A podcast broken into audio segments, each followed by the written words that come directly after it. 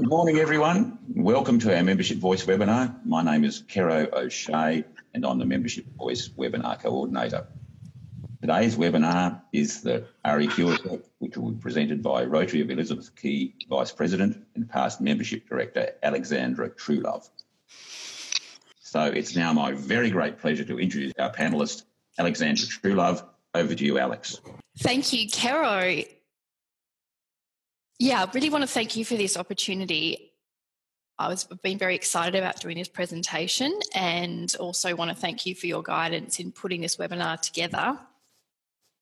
I also want to recognise Sky Gilligan for her technical expertise in putting my slideshow together as well. Sky is a, a very valued member of our uh, of our club so, as Kerry mentioned, I've been the Director of Membership Experience at Rotary Elizabeth Quay for the past 12 months.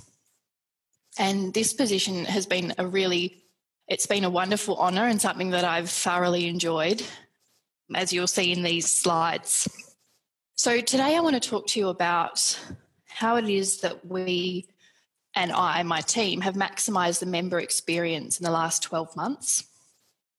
And I think the reason I chose this topic is I've noticed that it's essentially the shared experience that really feeds us and it drives us to fulfill our mission, which is to inspire and to facilitate generosity. And that's the whole reason we exist as a club. So that's what I'm going to be talking about this morning. So I think it's fair to say that millennials crave meaningful social connection, and we're all essentially looking for a sense of purpose beyond the day to day. At Rotary Elizabeth Quay, I think what we're doing is we're cultivating a space for philanthropic young professionals to come together to exchange their ideas, their expertise, their experience, and also their vision.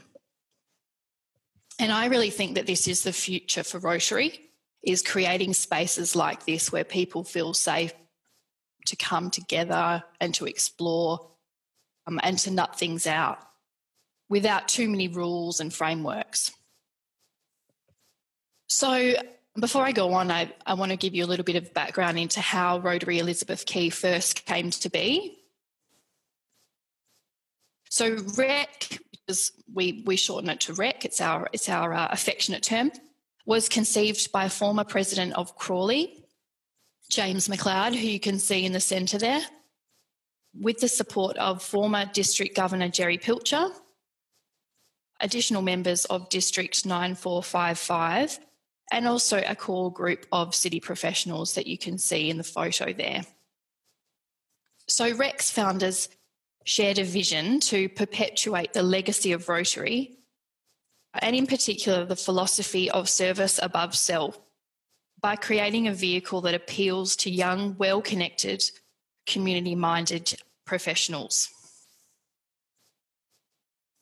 And fast forward a couple of years, and what stands now is a club comprising of 32 young men and women with a wide range of professional skills a huge amount of drive, and most importantly, the heart for giving.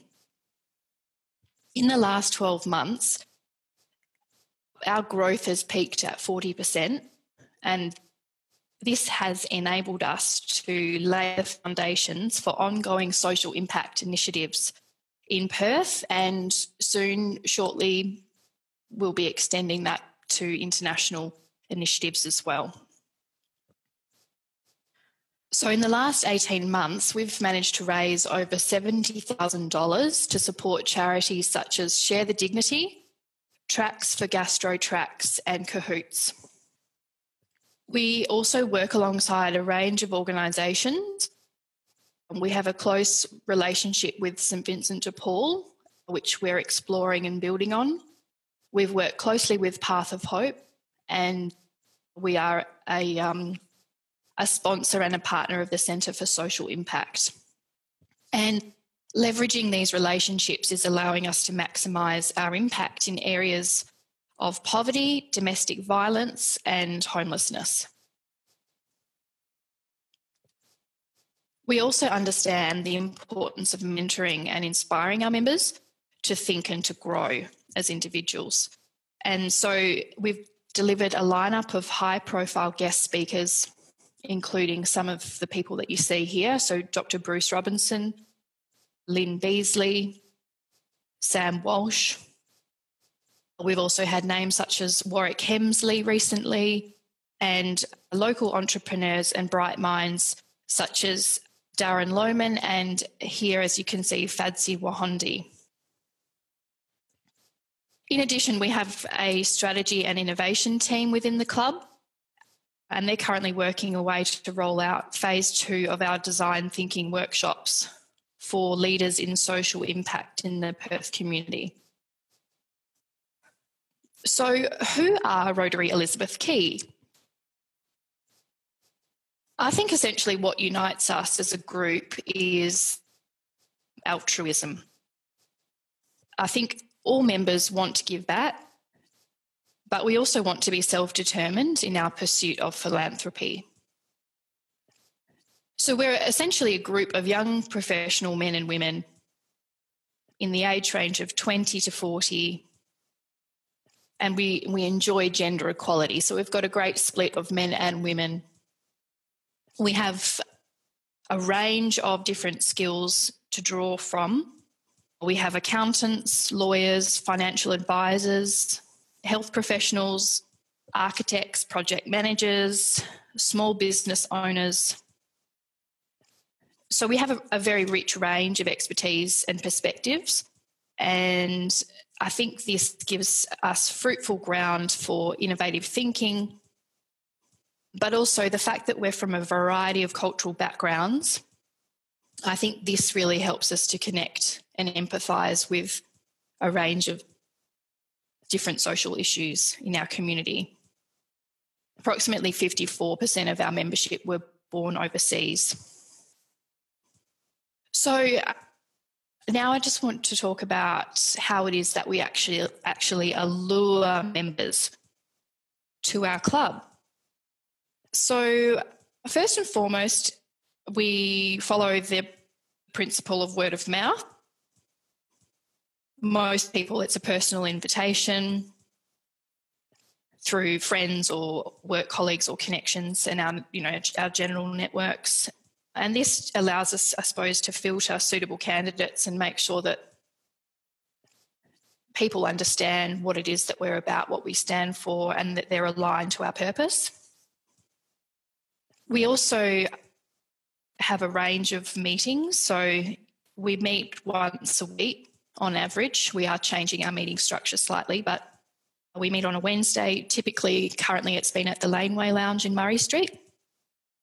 And it's varied. So we will have two project meetings a month so that we're keeping on track with our social impact initiatives. But we also have guest speaker events and we have social socials as well, social get get-togethers.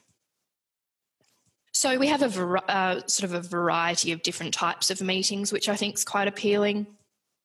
It's not cost prohibitive. We're we're a lot more affordable than other Rotary clubs. We're also flexible. We understand that we are appealing to you know busy young professionals who have con- conflicting commitments and so we do understand that people can't attend meetings 100% of the time and essentially we're in tune with the needs of our target audience. And we cater for that. We also have a strong digital presence. So we understand in this day and age that to reach um, a broad audience um, we need to be across social media. We have a website, obviously, as well, which has our, our running schedule of events, provides people with our background, etc., and what sort of projects we're involved in. And thanks to our communications leaders, we are, are developing our presence on Instagram and LinkedIn as well. Another way that we allure people into the club is by having service opportunities. So, this is an example here that you see on the slide of the picture on the right features Kate Parker, who is our events lead, our events director. And this was an event that we held at the end of last year. It was a quiz night. And the funds that were raised went towards Share the Dignity, which is a charity that helps women uh, on the street who might be in need of Um, assistance in the form of very basic things such as sanitary material, who may not be able to afford to provide that for themselves. So it's, you know, it's maintaining their dignity and this was our chosen charity that we chose to support. So essentially, through through Rotary Elizabeth Quay, Kate had we had this idea to to hold this quiz night. She was able to build a team around her, and so an idea through Rotary, an idea that somebody, one of our members may have, you know they have a platform in which to build a team and to execute that and see it right from the beginning from the conception of the idea through to the end product. And then obviously raising significant funds for a charity. And so yeah service opportunities and and allowing people to do things in their own way i think is a real it's it's a strength of our club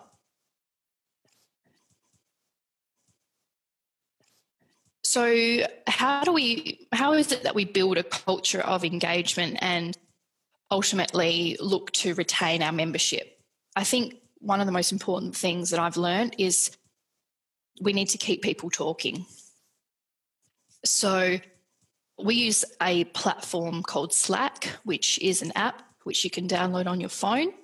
And it provides a range of different channels of communication so that people in individual teams or working on individual projects are able to uh, keep the conversation going.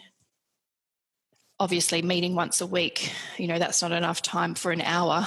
that's not enough time for us to to make things happen. So there's a lot of communication that goes on um, online in between our meeting times. Um, also, seeking feedback um, is important.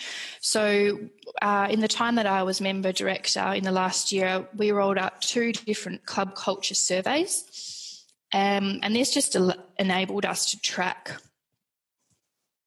the perspective of members in terms of what's working well in the club, areas for improvement, perhaps.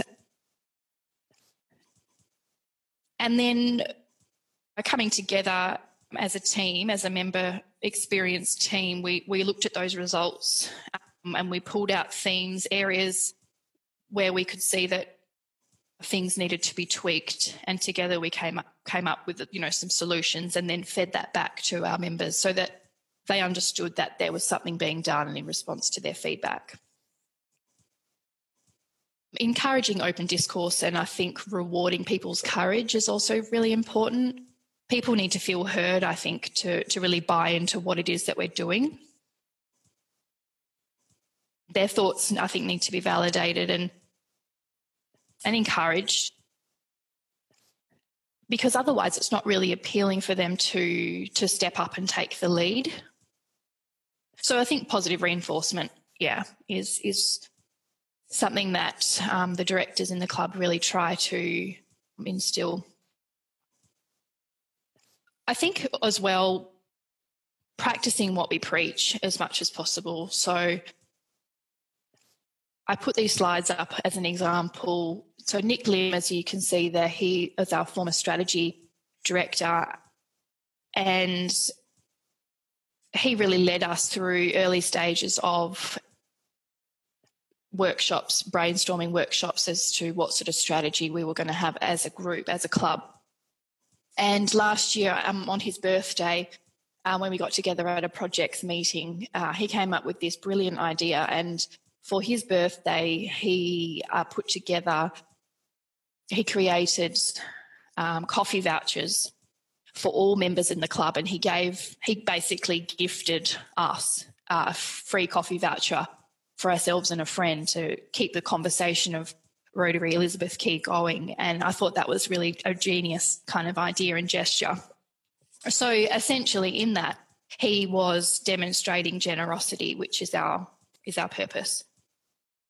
He's also shared with us some things. Nick has a psychology background, but something that he has um, shared with us, which I think has influenced our culture in the club, is it's very important to eliminate rank, authority, and ego so that everybody's voice is heard. And this is something that I keep in the back of my mind at meetings. Yeah, a real a real gem of a real little piece of wisdom I think that he shared with us there. I think another way that we have built a really positive culture in the club is by having a structured membership experience team. So here you can see from left to right Mo, who is our current member director. In the background is Stella, who's um, her 2IC. In the middle is Lisa R1, and she's our onboarding lead. And then there's myself there. So having set roles has having set roles in the in, within that team, we've been quite structured in the way that we approach interested members and really take them on the journey from the point at which they're introduced to the club through to you know connecting them with other members making them feel welcome and then looking to embed them in different roles and help to to empower them to to step up and take positions of uh, more leadership roles in the club and our job as well really is to look at who will complement one another so that we are building cohesive teams and helping the directors in the different areas to, to get groups of people working really cohesively together and to unlock the sort of potential, I suppose, in each member. And obviously, um, Um, having you know some form of structure helps that. So this is just an image of we use Google Drive as a, a resource to store all of our shared documents on. And so here you can see this is the membership experience folder. In here, we've got different relevant documents such as our job descriptions, work instructions, so that people can find information so that basically we have a, a, a well oiled machine that we are trying to operate. And then, obviously, above all, it's keeping things fun. So there's a lot of hard work, but there's a lot of fun that, that goes into the club and and keeping i suppose like all things possible so we've we've had meetings as varied as yoga sessions meeting for ice cream after work in the city. Uh, we've done rock climbing. We've we've gone on bike rides with uh, rotary exchange students. So uh, keeping things different and fun and varied is is really important. So now i'm just going to talk a little bit about some of the lessons that i learned in the last 12 months as member director. So I think first and foremost, it's very important to know what the club is needing at that point in time when you're screening prospective members.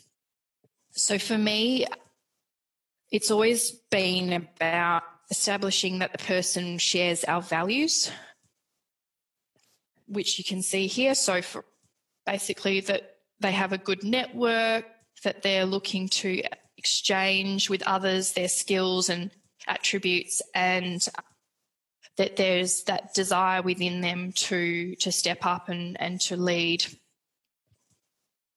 and for us to support them in that. So really you can tell from having one-on-one chats with people about their aspirations and about their history and what they've done thus far as to whether or not they're on the same page.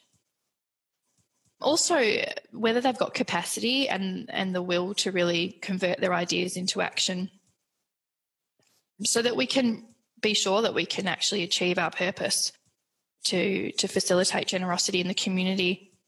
And one of the tricky things that I did encounter was how to become more discerning. Because it is a reality in any club that from time to time there will be members that you know, you may have to manage perhaps them, and, and we have encountered this where there's um, there was a bit of distraction really from our purpose, and I think the the more savvy we can be about understanding whether whether the person is there there for the right reasons, that is important in terms of protecting our time and, and resources and minimising unrest in the club as well. I think it's very the the next thing I've learned is it's very important to continue to be supportive. To remember that in your role as a leader in the club, you're really there to enable others and to amplify the the qualities of the collective. And it's very important to be a good delegator, a good coordinator, and to to keep sharing tasks so that it's everything is achievable. It's very important as well to know your limits and to set boundaries. So, in the first couple of years, I think we have really gone gun ho with projects and we've recognised that we have had a drop off of, drop off of members in this last changeover of Rotary year. And so Steph Terwin, our new president, and I, as her vice president, will be working very hard to increase membership numbers again so that we can continue to deliver these projects and preserve our members and ensure that people aren't feeling swamped. We have a very transient target audience, so you know, due to our age, our stage in stages in life, establishing careers, starting families, etc. There is a lot on people's plate, and we need to be able to accommodate that reality and, and plan ahead. So, yeah, set, setting realistic goals, but knowing our boundaries, I think, is is uh, on our minds at the moment. In order for us to be sustainable, really, in it, I mean, that's that's what's really important moving forward. And lastly, I think working on adaptability. So being adaptable, but also remembering that you're going to be handing over. So, and being prepared to hand over um, is is something that I've been doing a lot of in the last month or two. I'm in this transition of between Rotary years. I think being open to suggestions, to new ideas, accepting when when things maybe should change tack I read this quote recently, which I thought was really interesting that I thought I'd share with you this morning. Many an organisation has suffered because a manager was determined to prove that his or her original decision was the right was the right thing um, by continuing to commit resources to a lost cause. It's this concept of they term it um, escalation of commitment concept, which I thought was quite interesting and I think in this era that we're in, more and more, you, we need to be very responsive and adaptable. We need to keep our finger on the pulse and basically keep asking, you know, where are we now, and uh, where are we headed? And that's a conversation that needs needs to keep happening. So, in concluding, Caro asked me to come up with a couple of things that perhaps you can do right now. But sorry, before I get to that, let me just summarize and then I will and then I will launch into that. So in summary, essentially, in the last year as member director, the three top things that I've learned is one, make your club more accessible and respond to your membership, know your membership and respond to them. Number two, look out for your members and really try really make sure that you care for them and I think just adopting the attitude to pick up where you left off is useful.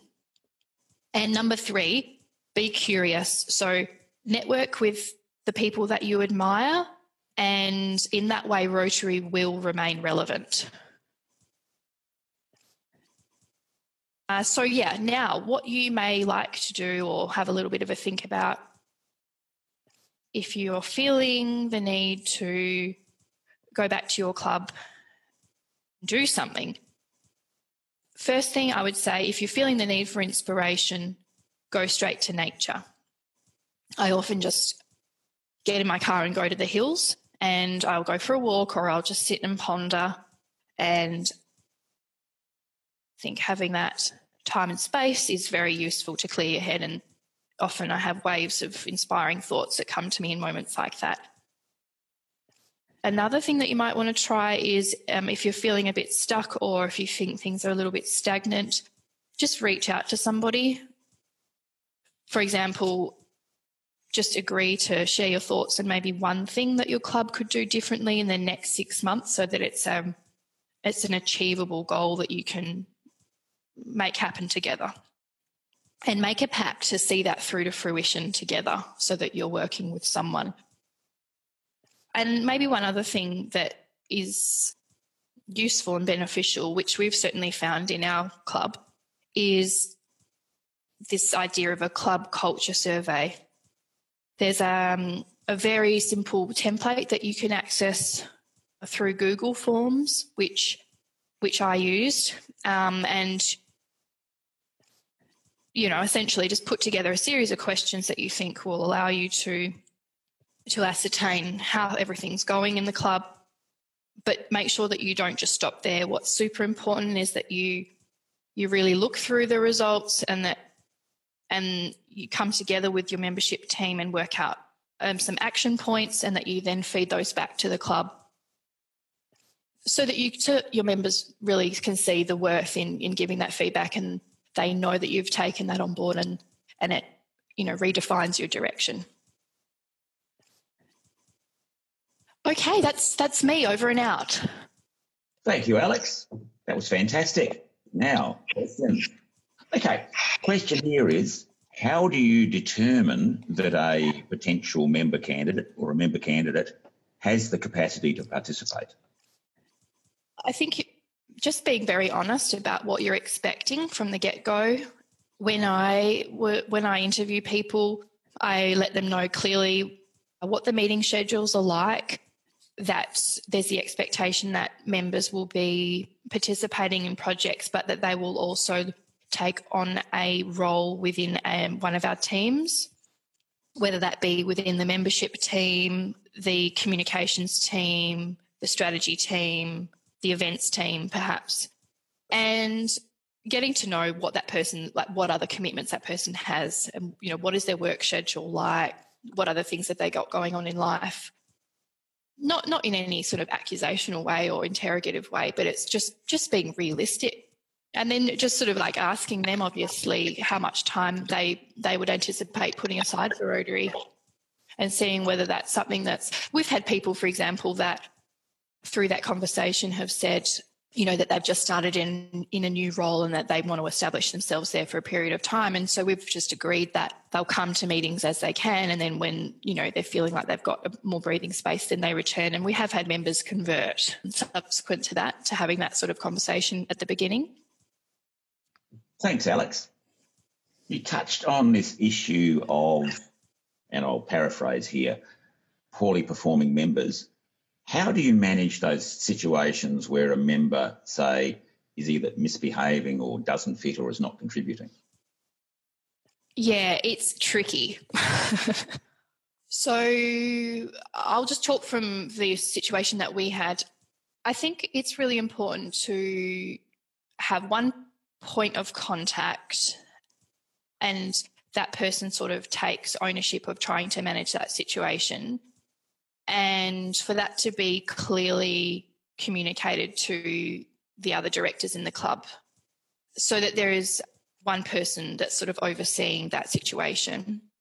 So obviously Tristan as our president, he oversaw that situation and I was feeding into him. Communicating at the board level where it's a it's a safe um, and a confidential space so that all directors are across what's going on and we can share ideas on how is best to manage that situation. Because essentially, we are an organisation that cares about people. And so it's not just about cutting people off, it's about being very clear about what the expectations of a member are, having an opportunity for that person to, in a private space, discuss what it is that's going on for them and being clear that we're there to support them, but then also putting the onus back on them that there are certain expectations of a member and that if they can't fulfill those, that that's something that we will have to address seriously. And then I think another thing that worked that was very important was communicating that to our wider membership. So uh, we did learn that people need to know what's going on so that there's not hearsay circulating. Yeah, so there, there's some of the suggestions of the ways that we have managed difficult members, and we have had we did have to terminate one member because for, you know for, for inappropriate conduct, and that's just it's a reality of the world in which we live. But we did that as best we could, you know, by being supportive and explaining our reasons and the situation was well managed and did end well. Thanks, Alex.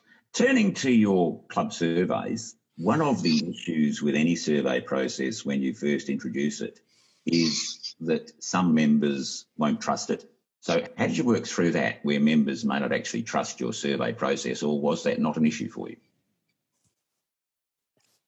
Yes, no, that was an issue because initially I was a little bit oblivious to the fact that people wouldn't want to put their names on the survey feedback.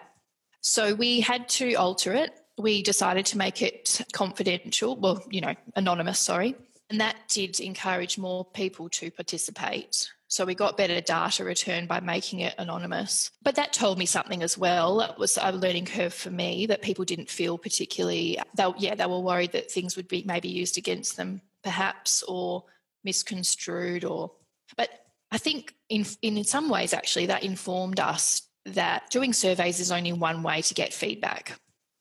So as a result of that, we then approached things differently. The second time we did a sort of an engagement you know a feedback sort of session, uh, and we we decided that we would set aside time with each individual member and just meet for a coffee or have a phone conversation or something that suited them, so that we could have that one-on-one conversation. And sometimes that's a better way of extracting information from people where you know they may feel that there's a more trust there or more understanding of what you know the way in which their feedback will be will be fed back to say the board level but yeah, there's, so there's different ways of doing it, making it anonymous or and approaching things differently, doing having maybe a variety of ways to seek feedback. Yeah, that's what I would say. Thanks, Alex. Turning to another aspect of recruiting new members, one of the points that you made was knowing what the club needs. How do you determine that need in terms of recruiting new people? Communicating with the directors so I would try to be up with what what was happening in the communications team or uh, what's happening in the events team or the projects team so that I'm clear on where the gaps lie and what positions need to be filled quickly or what sort of skills maybe are lacking. So, just through conversation and good communication, I think is is essential as the member director to be across all things and and also obviously from I think the the membership director role and the president work very closely, and so it was sort of often like three way chats going on. Also, we uh, collect data at the beginning of the member experience. So on our application form, members document uh, what their skills are. And there's a whole range of questions that form part of the application form. So we actually, that's something that we that we probably need to utilize better. But we do have quite a lot of structured information on our members and what their strengths are, what their weaknesses are, what areas they're wanting to develop right from the beginning. So we have quite a nice overview of, of um, yeah, our assets and our weaknesses and and whatnot. And that strategically, I think that is will be probably used more effectively this year.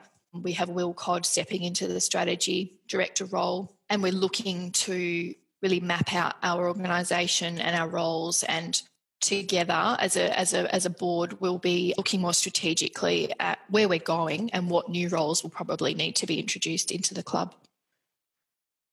Thanks, Alex. I think this next question is one that is occupying the minds of all of the switched on membership teams in the clubs that surround Elizabeth Quay. What happens when your members turn 40? do you have a? what a good question. Well, I don't really want to boot anyone out, to be honest. I don't know. It's not a conversation that we've had. And actually, we may already have a member or two who has turned 40. To be honest, we don't have strict rules. We don't have, it's not a black and white thing. I think that if the person is contributing to the club and their heart lies in what we're doing, then that's not something that we wouldn't be asking them to leave.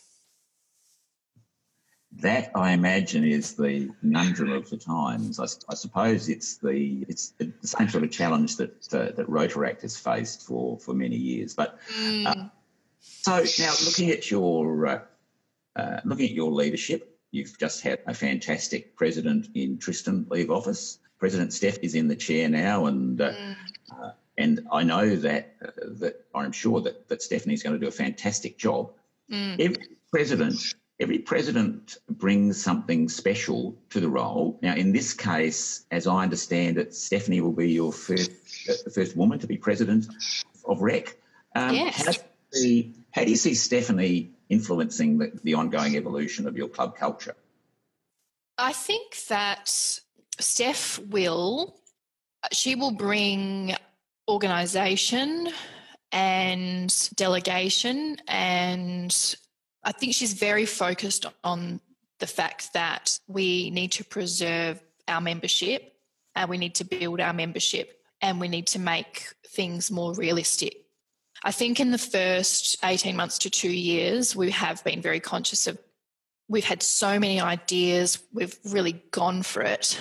But for it to be a sustainable organisation, we sort of need to rein things in. And I think that that's where Steph will really shine because she's very methodical and she's very organised and she's very realistic. And she's also quite inspiring in the way that she she's very savvy in the way that she will get other people to step up. And I think that we're going to see probably more leaders emerge in the club under her. So I'm really excited. I think that she's come into the position at the right time and I think that her leadership style will is what we need and it will be a really nice transition actually from Tristan to Steph. Fantastic. Fantastic. Now, turning to another aspect of your, your operations, you mentioned the asynchronous channel that you run, the Slack channel. That means that people can participate 24 7. Mm-hmm. And your meetings, which you've just described as something that doesn't demand too much of time poor people. Do you see those two things working perfectly together at the moment? Or is there room to improve the interaction between those two modes of meeting? Do you mean um, improve Sorry, I don't quite understand the question. No, because Slack is the uh, is the tool that you use, as I understand it, to communicate between meetings for, for project teams. Yes. Uh, and it's not so, and, it, and, and the nature of the tool is that it doesn't demand that people be be available uh, at the same time or in the same place. Yes. Yes. Obviously, a, a meeting is a synch, is a very synchronous thing uh, where uh, it wouldn't work if people turned up at different different times in different places. Mm. So those two things working together mm. enable a continuing stream of achievement between meetings. Definitely, is, yeah. Is that mix is that mix uh, working as well as you'd like, or do you see room for further improvement? I think that we need to be conscious of the fact that Slack can be a bit overwhelming for some people, but we are looking at how to educate our members so that it isn't that way because it doesn't have to be that way. It's it's just uh, it's an app that you can adjust the settings on so that you're not being bombarded with notifications of messages left, right, and centre. But it's really useful because honestly, we wouldn't get what what we want to get done done if it wasn't for Slack. So uh, I think it's. I think they work synergistically. Having that, having um, a means to communicate online is like it's just essential these days. Um, but it's also very important to respect and prioritize meeting times because you can't you can't be in the background all the time. Something that we've learned very much is that you do need to be a visual presence for people to well, for the club to exist. And we also have, uh, you know, the expectation that members will be present at 50% of meetings as a minimum. So there, you know, that needs to sort of be uh, communicated and it is communicated at the board member meeting when people join the club. But we will, I think what we are looking at doing is training up and supporting our members to utilise the functions of Slack in a way that's really like friendly for them, you know, so that it, it's not sort of intrusive and it's and it sort of enables them to to get what they need done. But at the same time, we and the other thing I haven't mentioned is that we have our uh, set meetings of a Wednesday typically. But in addition to that, we do meet as teams outside of that. So, for example, the membership team, we'll have like a, a Sunday uh, breakfast meeting every, you know, one or two months so there is the expectation that you you you've got to come together physically to you know to to keep things going and to I mean that's what a club's all about. So I don't think that Slack detracts from that. It really just supports us. Super.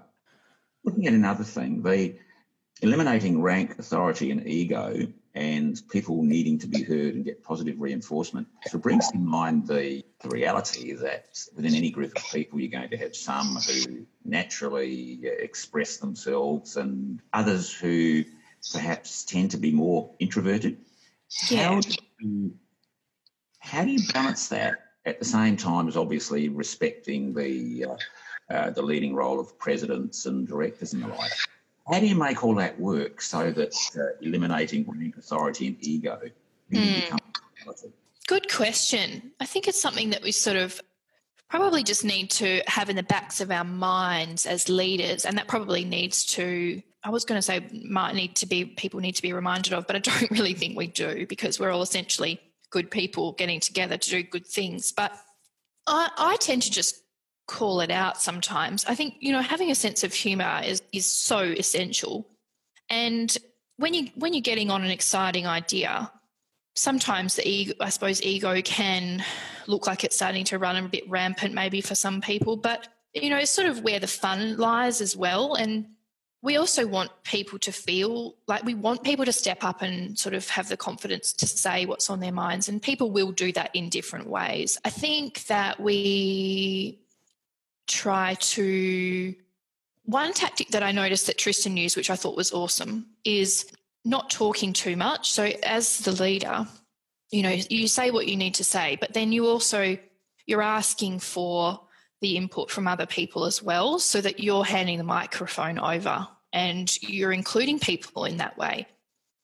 So, being supportive, having having somebody in the background, I think that sort of really goes up to people in meetings and and sort of checks in. So that's the you know that's the role of the membership team. And then the person that's emceeing or leading the meeting, you know, handing it over and asking for other people's opinions and sort of saying to people in the audience, you know, what do you think of this? Or you know, that's that's a really nice way of of giving the attention to other people. And you know, the more you know people, the more you know how to do that. So it's about knowing and caring for your individual members so that you know what's going on in their lives. You know, maybe if things are a little fragile, you know, you're not going to put them on the spot at, at certain meetings. But having those converse, honest conversations at a board level as well, I think. Yeah, so humour, honesty, and just keeping a supportive vibe and, and making sure that you are encouraging all everyone's voice not just the people that are the vocal ones but actually asking for feedback from the ones who may not be quite so forthcoming. Super. So, in all of that, perhaps one last question. One last question. What does what does REQ do to, in terms of in, inclusion, to say encourage, say, leaders with disability or people who may not be in the mainstream to join the conversation at what is obviously a very, very democratic Rotary organisation? That is a really good question. And that's not something I can answer easily, actually. It's not something that we have sort of discussed, I suppose, formally at a board level.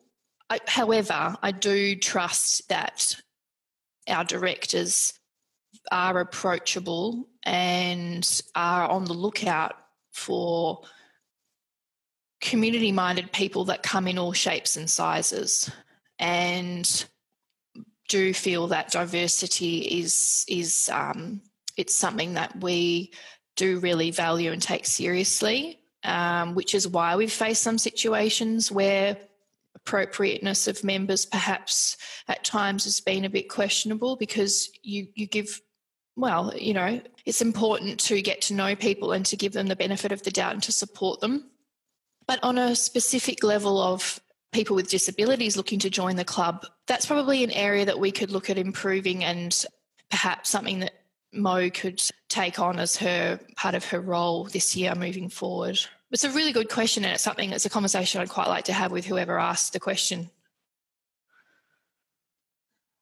Bearing in mind that we did we did commit to our audience that we would would be on for about 40 minutes and we've gone a little bit over time. It's probably a, a good time to finish up. In closing, uh, I would like to thank our audience for being with us, but most of all, a great big thank you to uh, Alex Truelove for a fantastic presentation. Thank you, Alex. Very well. Thank done. you. I really enjoyed it. I hope you all got something out of it. Farewell, everyone.